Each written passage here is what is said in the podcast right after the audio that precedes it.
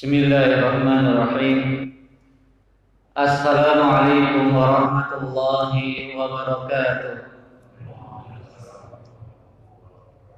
Innal hamdalillah nahmaduhu wa nasta'inuhu wa nastaghfiruh wa na'udzu billahi min shururi anfusina wa min sayyiati a'malina. May yahdihillahu fala mudilla lahu ومن يضلل فلا هادي له أشهد أن لا إله إلا الله وحده لا شريك له وأشهد أن محمدا عبده ورسوله قال الله تعالى في كتابه الكريم يا أيها الذين آمنوا اتقوا الله حق تقاته ولا تموتن مسلمون يا أيها الناس اتقوا ربكم الذي خلقكم من نفس واحدة وخلق منها زوجها وبث منهما رجالا كثيرا ونساء واتقوا الله الذي تساءلون به والأرحام إن الله كان عليكم رقيبا يا أيها الذين آمنوا اتقوا الله وقولوا قولا سديدا. يصلح لكم أعمالكم ويغفر لكم ذنوبكم. ومن يطع الله ورسوله فقد فاز فوزا عظيما. أما بعد فإن أشهر الحديث كتاب الله.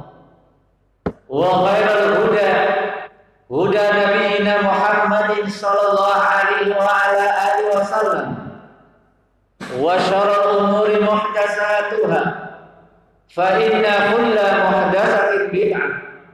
Wa kulla bid'atin dhalalah wa kulla dhalalatin finna Ma'asyaral muslimin rahimani wa rahimakumullah jami'an. Alhamdulillah pada kesempatan yang berbahagia Allah Subhanahu wa taala masih menganugerahkan kepada kita untuk berkumpul di salah satu masjid dari masjid-masjid Allah Subhanahu wa taala dalam rangka mensyukuri nikmat-nikmat yang telah Allah anugerahkan kepada kita. Salatul jamaah ini salat maghrib bil jamaah kemudian disertai dengan majalis ilmu disertai dengan majelis ilmu tentunya ini adalah kenikmatan-kenikmatan lain yang telah Allah anugerahkan kepada kita. Yang belum tentu yang lainnya mendapatkan kenikmatan tersebut. Oleh sebab itu, ma'asalah muslimin rahimani wa rahimakumullahu jami'an. Bahwa salah satu cara Allah Subhanahu wa taala memuliakan kepada seorang hamba. Allah memberikan taufik kepadanya dan bahkan Allah mengilhamkan kepadanya. Yaitu dimudahkan bagi dia untuk mencari perbekalan berupa amal ketaatan dan amalan-amalan kebaikan yang lainnya. Qabla matihi sebelum meninggal dan sebelum wafatnya sebagaimana yang dikatakan oleh para ulama perbekalan yang Allah anugerahkan itu kepada seorang hamba sebelum wafatnya adalah termasuk salah satu tanda dari tanda-tanda husnul khatimah.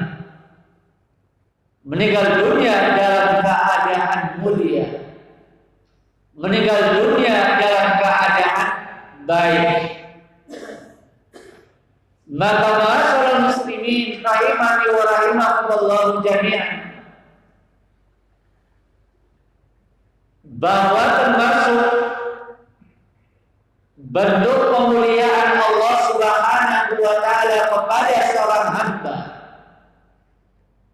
ketika Allah memberikan taufik kepada dia untuk menjauhi dari setiap ucapan perbuatan yang menyebabkan Allah Subhanahu wa taala murka yang menyebabkan Allah Subhanahu wa taala benci kepadanya Allah Subhanahu wa taala memberikan taufik kepada dia untuk bisa bertobat dari setiap dosa dan kemaksiatan. Dan dimudahkan bagi dia untuk melakukan ketaatan kepada Allah Subhanahu wa taala. Sampai dia meninggal dunia dalam kondisi dia melakukan amalan baik. Masyaallah muslimin rahimani wa rahimakumullah jami'an. Siapa di kalangan hamba yang tidak ingin mendapatkan kenikmatan itu? Karena pada hakikatnya seorang hamba seorang muslim seseorang yang telah mengenal Azza wa di masa kanak-kanak di masa remaja dan sampai saat ini yang kita harapkan adalah meninggal dunia dalam keadaan husnul khatimah. Meninggal dunia dalam keadaan kita mendapatkan perbekalan melalui taufik dari Allah Azza wa Jalla bertobat dari dosa dan kemaksiatan sebelum wafat. Ini sebagaimana yang telah diberitakan oleh Nabi Sallallahu Alaihi Wasallam dalam beberapa riwayat dari beliau alaihi wassalam di antaranya dari Amr bin Al-Hamid radhiyallahu anhu. Rasulullah sallallahu alaihi wa ala wasallam bersabda Idza arada Allah bi'abdin khairan as-salam Kata Nabi sallallahu alaihi wa ala alihi wasallam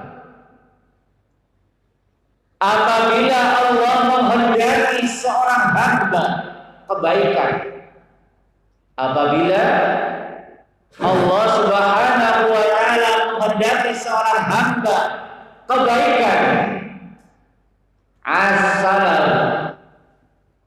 Allah Subhanahu wa taala akan memberikan kepada dia madu.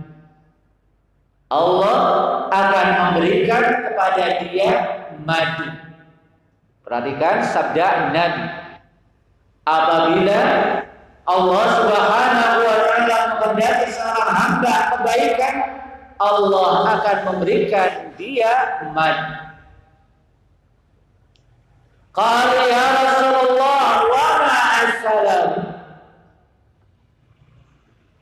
Para sahabat mereka bertanya-tanya kepada Nabi sallallahu alaihi wasallam Wahai Rasulullah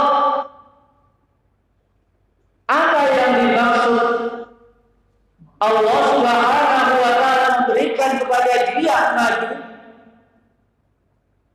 maka Nabi sallallahu alaihi wasallam menjawab yuwaffiquhu li'amalin salihin thumma yaqbidu alaih summa yaqbiduhu alaih. Masya Allah. Yang dimaksud adalah Allah Subhanahu wa taala memberikan taufik kepada dia untuk melakukan amalan saleh kemudian dia diwafatkan dalam keadaan melakukan amalan saleh. Hadis yang dikeluarkan oleh Imam Ahmad wal Hakim wa Ibnu Hibban dan disebutkan oleh Syekh Al-Bani rahimahullah taala. Ma'asyiral muslimin rahimani wa rahimakumullah jami'an. Di dalam sabda Nabi sallallahu alaihi wa ala alihi wasallam mengingatkan kepada kita pentingnya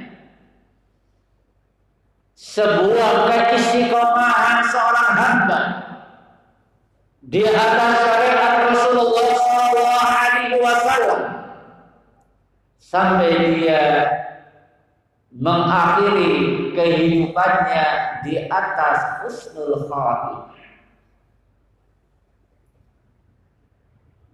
Dan dikatakan oleh Imam Al-Munawi rahimahullah taala ketika beliau menafsirkan menjelaskan tentang hadis Nabi sallallahu alaihi wa ala wasallam tersebut bahwa Allah menyerupakan Allah menyerupakan amalan saleh dengan madu. Allah menyerupakan amal saleh dengan madu. Karena madu itu adalah manis, lezat, dan bahkan kalau dicampurkan dengan makanan yang lainnya akan manis. Sehingga masalah ikhwah rahimani wa rahimakumullah jami'an.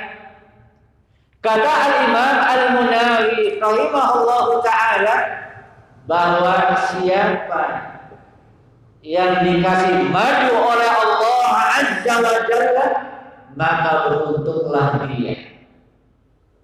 Berbahagialah dia dengan pemberian dari Allah Azza wa Jalla. Di dalam riwayat yang lainnya Rasulullah Shallallahu Alaihi wa ala alihi Wasallam sabda Ada perbedaan lafaz dengan hadis yang pertama. Idza aradallahu bi'abdin khairan ista'malahu Lafaznya apabila Allah Subhanahu wa taala menghendaki seorang hamba kebaikan istamalahu Allah akan memperkerjakan dia. Kalau ya Rasulullah la istamalahu Kemudian para sahabat bertanya, "Ya Rasulullah, apa yang dimaksud Allah memperkerjakan dia?"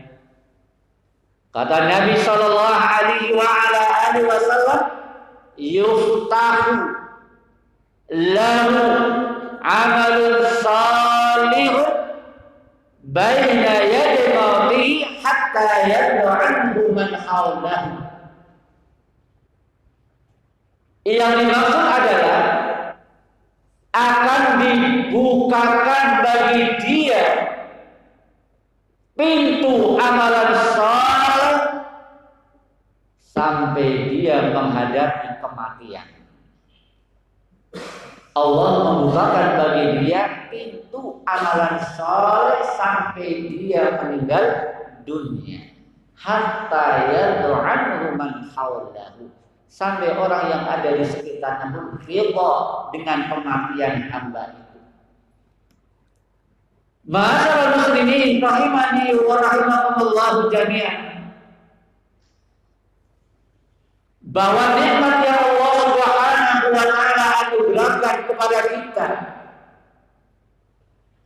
sampai saat ini Kalau kita mau mengintrospeksi, mengingat sudah berapa lama, sudah berapa tahun kita mengenal agama al-Islam,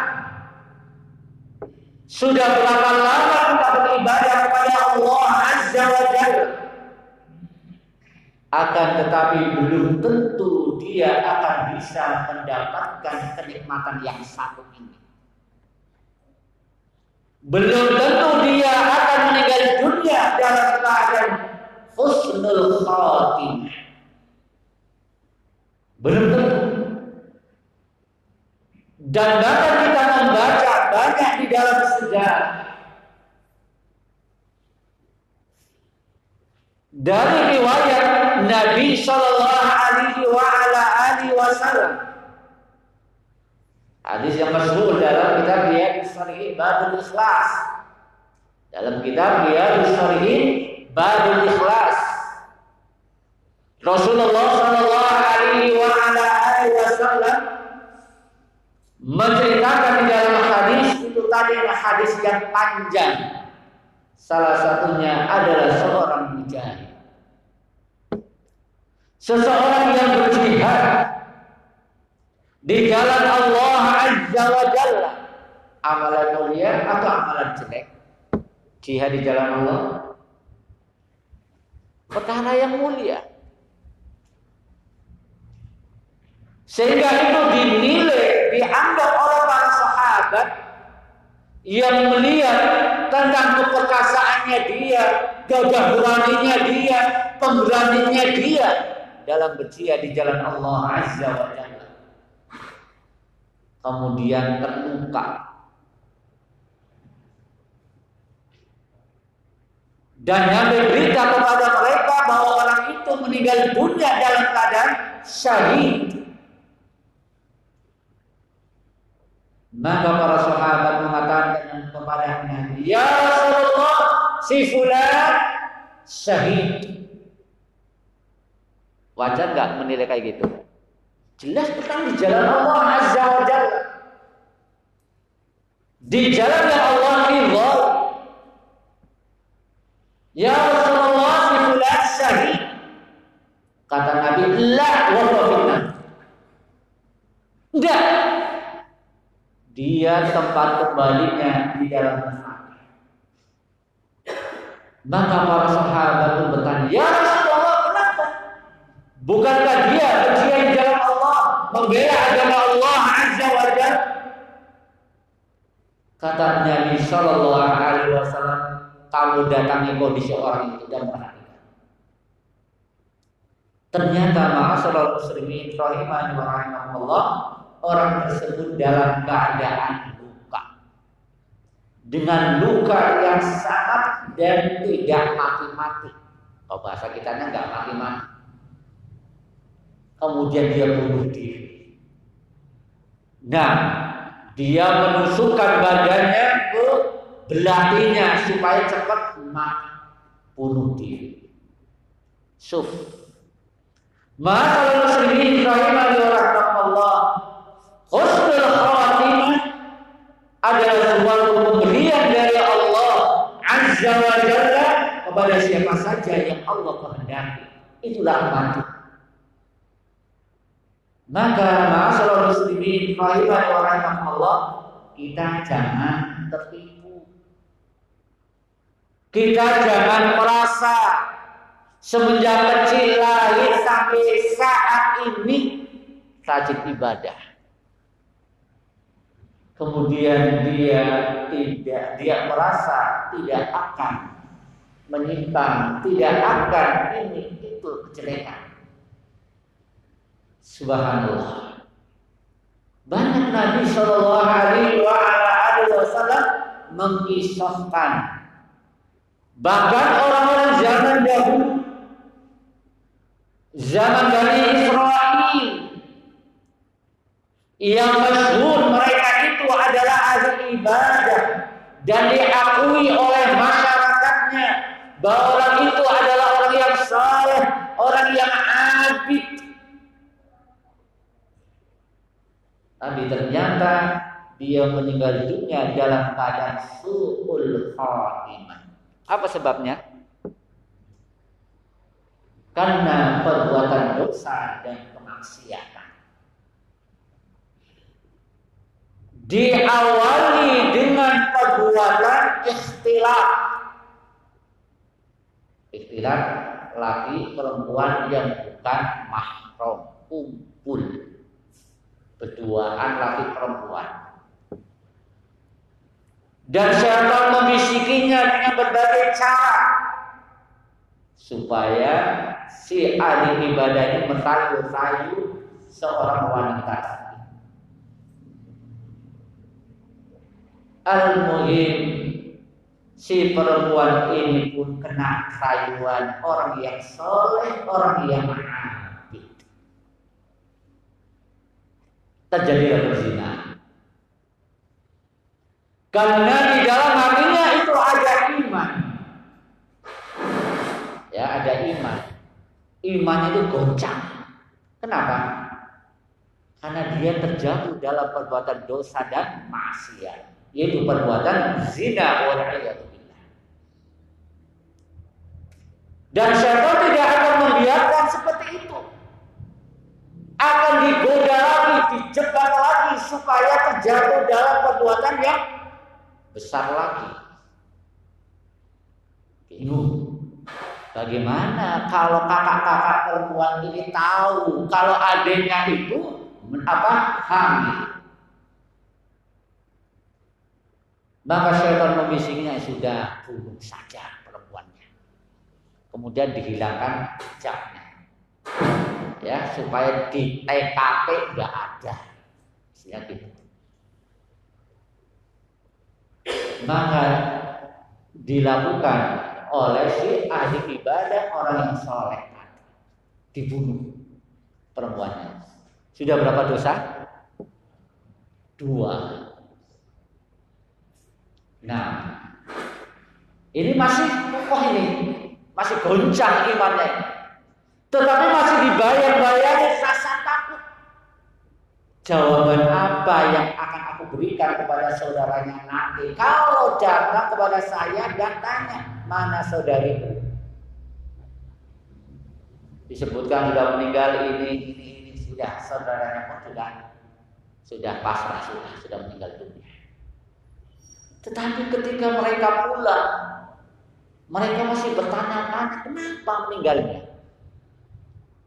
Dan akhirnya mereka pun bermimpi dalam tidur Diberitahukan dalam mimpinya bahwa saudari kamu itu meninggal dunia dalam keadaan ini, ini, ini, ini, dikubur di tempat ini dan itu. Penasaran. Maka didatangi lagi orang yang soleh.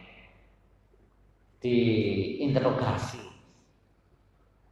Dan kedapatan dan mengaku. Dialah yang ditanya apa sebabnya. Telah berzina ditangkap dan dihadapkan kepada raja. Mau dieksekusi mau dihukum. Dalam keadaan sangat genting mau dieksekusi. Nah maka iblis syaitan datang kepada dia membisik-bisiki dan menawari wahai abid maukah aku kasih cara kepadamu supaya kamu bisa selamat dari hukuman ini. Asalkan kamu mau mengikuti apa yang saya katakan.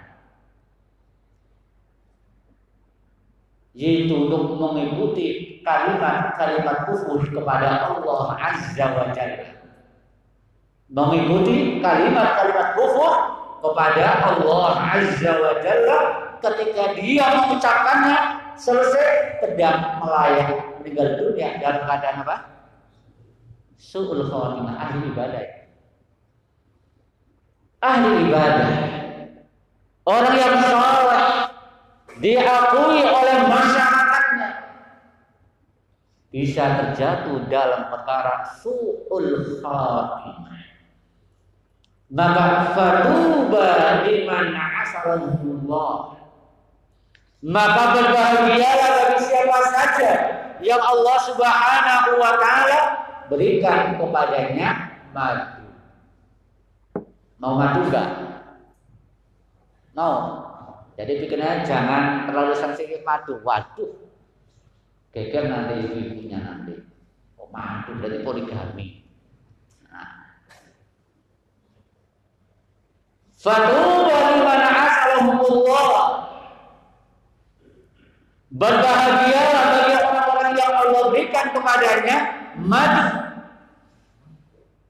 Masya Allah, itulah yang menjadi harapan kita.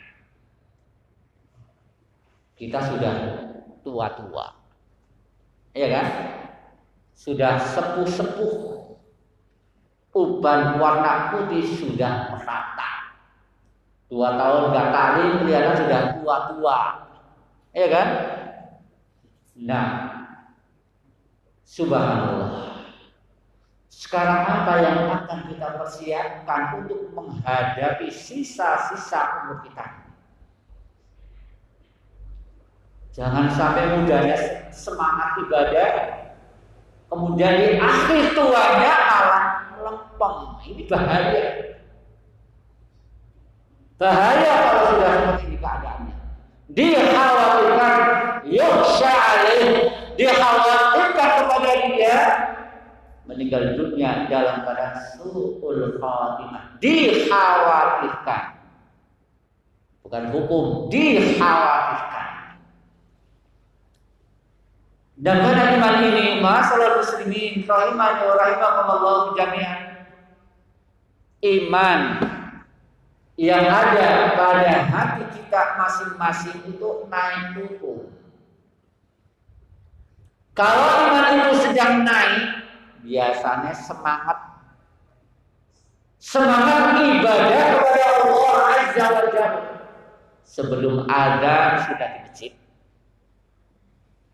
biasanya setelah sholat langsung muli rumah dengar taklim. Wah alhamdulillah iman kalau sedang naik ya seperti itu Gak ada yang bisa mencegah dia ketika iman naik amal kebajikan apa pun yang dia ketahui dari ilmunya dia amalkan. Tapi kalau sudah iman itu nurun, masya Allah di, di masjid saja, di musola saja nggak kelihatan hidung belangnya. Oh berarti dia lagi turun imannya. Tapi dia masih muslim mukmin ya, bukan dikatakan kafir, enggak. Dia masih muslim mukmin, tapi sedang turun iman. Maka siapa yang menghadapi keimanan yang sedang menurun ini harus segera diobati. Nah, dimotivasi lagi supaya bisa naik. Karena hati seorang hamba sebagaimana yang sudah kita sampaikan dalam beberapa pertemuan permisalan dari Nabi Shallallahu Alaihi Wasallam karisyatin bi alif falatin tukallibuha afiyah ini perumpamaan yang diberikan oleh Nabi Shallallahu Alaihi Wasallam. Bahwa hati seorang hamba itu seperti kesha bulu ya ditaruh di padang sahara kemudian tukar tukar dibuha akhir dibolak balikan oleh angin ke mana larinya bulu itu Hah? Gak jelas kan? Tergantung anginnya ke mana. Dan iman seorang hamba ya seperti itu. Dan Rasulullah Shallallahu Alaihi Wasallam ketika bersabda bahwasanya hati anak Adam baina isbi'aini min asabi rahman yuqallibu kaifa yasha bahwa hati anak Adam ada di antara dua jemari dari jari jemari Allah dan akan dibolak-balikan kapan saja bagaimana Allah Subhanahu wa taala berkehendak. Nah para sahabat mereka pun bertanya. Ya Rasulullah, ta'awku alaihina. Ya Rasulullah, apakah kamu khawatirkan atas keimanan kami? Maka Nabi Shallallahu Alaihi wa ala alihi Wasallam menjelaskan tentang riwayat itu tadi dan memperbanyak doa.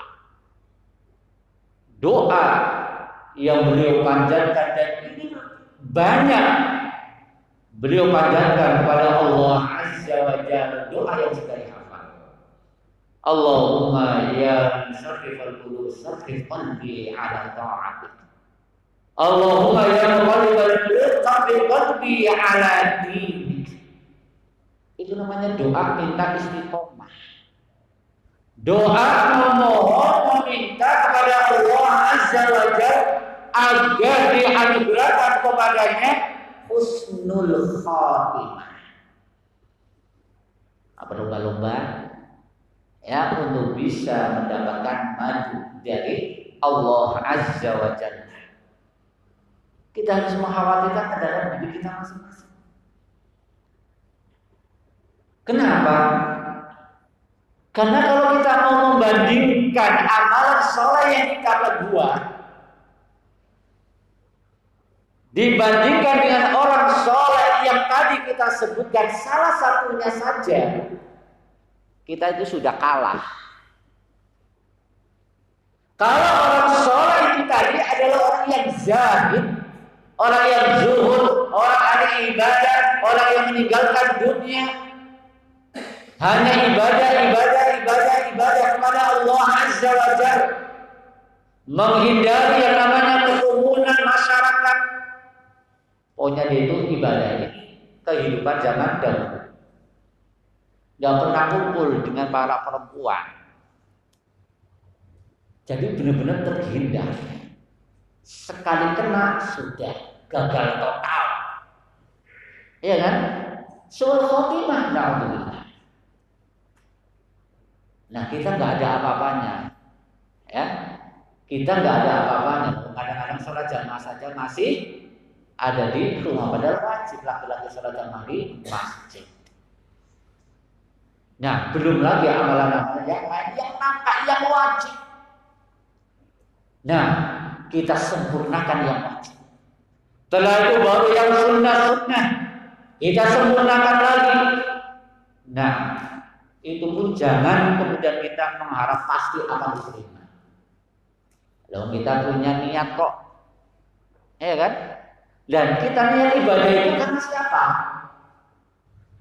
Toyib, kalau dari jenis amalannya itu sudah baik, sudah ada contoh dari Nabi Shallallahu Alaihi Wasallam, masya Allah, sudah cocok sah. Kedua tinggal niat, niatnya karena apa? Ini harus kita jujur di hadapan Allah Azza wa Jalla dan kita jujur dalam pribadi kita. Ini kadang-kadang banyak bisikan-bisikan setan yang dari sisi ini. Makanya Nabi Shallallahu Alaihi Wasallam senantiasa mengingatkan tentang niat, jaga niatnya. Nah, dijaga niatnya. Maka masalah muslimin rahimani wa rahimakumullah jami'an. Maka dari hadis-hadis Nabi Sallallahu alaihi wa ala alihi wasallam di atas yaitu berupa asal maju pemberian dari Allah Azza wa Jal kita berupaya untuk bisa meraihnya dan bahkan disebutkan dalam hasil silah sahih Syekh Al-Bani rahimahullahu taala bahwa beliau rahimahullahu taala ketika membawakan riwayat-riwayat itu tadi. Hadis-hadis Nabi terkait dengan masalah asal madu. Beliau senantiasa yad'u liman sana ilaihi ma'rufan. Beliau senantiasa nah mendoakan dengan doa kebaikan kepada siapa saja yang berbuat baik kepada beliau dengan kalimat asalakallah asalakallah mudah-mudahan Allah memberikan kepadamu maju jadi kesimpulannya? Maju artinya apa tadi?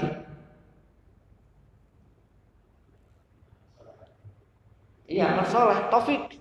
Jadi mudah-mudahan Allah memberikan kepada madu artinya mudah-mudahan Allah menganugerahkan kepada taufik, ilham, hidayah dan ditumpahkan kepadanya amalan soleh sampai meninggal dunia di atas amal soleh. Jadi kalau ada orang yang berbuat baik kepada kita, boleh kita mengucapkan assalamualaikum. Ain, sin, la, kaf, lafat, Allah. Assalamualaikum. Mudah-mudahan Allah memberikan kepadamu madu. Masya Allah. Mau dimadu? Hah? Geger nanti. Nah, jadi masalah muslimin rahimani wa rahimakumullah jami'an. Sebagaimana di dalam hadis Nabi Sallallahu Alaihi Wasallam, hatta yadu anhu man Sampai orang yang ada di sekitarnya pun ridho dengannya. Artinya apa? Amalan soleh itu ternyata memberikan dampak yang positif. Walaupun sudah meninggal dunia.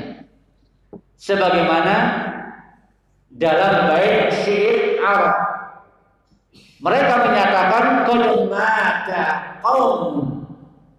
wa matat maqadim. Suatu kaum telah meninggal dunia. Wa matat maqadimuhum. Amal saleh, budi bakti, akhlak mulia mereka tidak akan mati. Artinya apa? Akan terus disebut-sebut walaupun sudah meninggal dunia. Nah, wa asya qaumun wa fi nasi amwat. Ada suatu kaum lain mereka berada di tengah-tengah manusia tetapi seperti orang yang mati.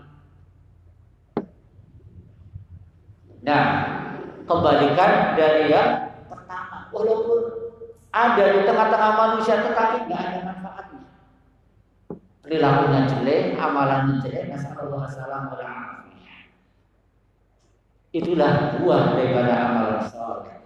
Maka masyaallah muslimin rahimani wa rahimakumullah satu faedah terkait dengan riwayat-riwayat Nabi sallallahu alaihi wasallam adalah hendaknya seorang muslim ataupun muslimah memiliki himmatun aliyah, memiliki semangat yang tinggi, perhatian yang sangat tinggi untuk bisa melakukan amalan soleh.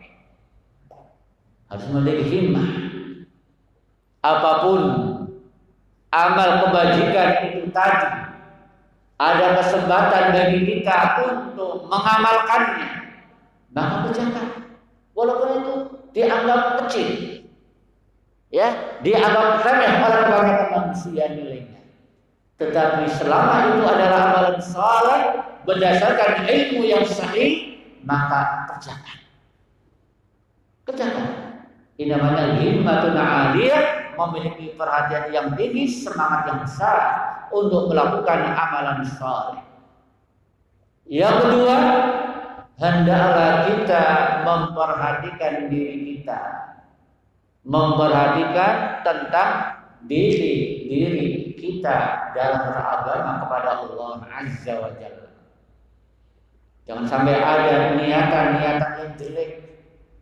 Niatan-niatan ketika berbuat amal saleh selain Allah Subhanahu wa taala. Ini perlu diperhatikan.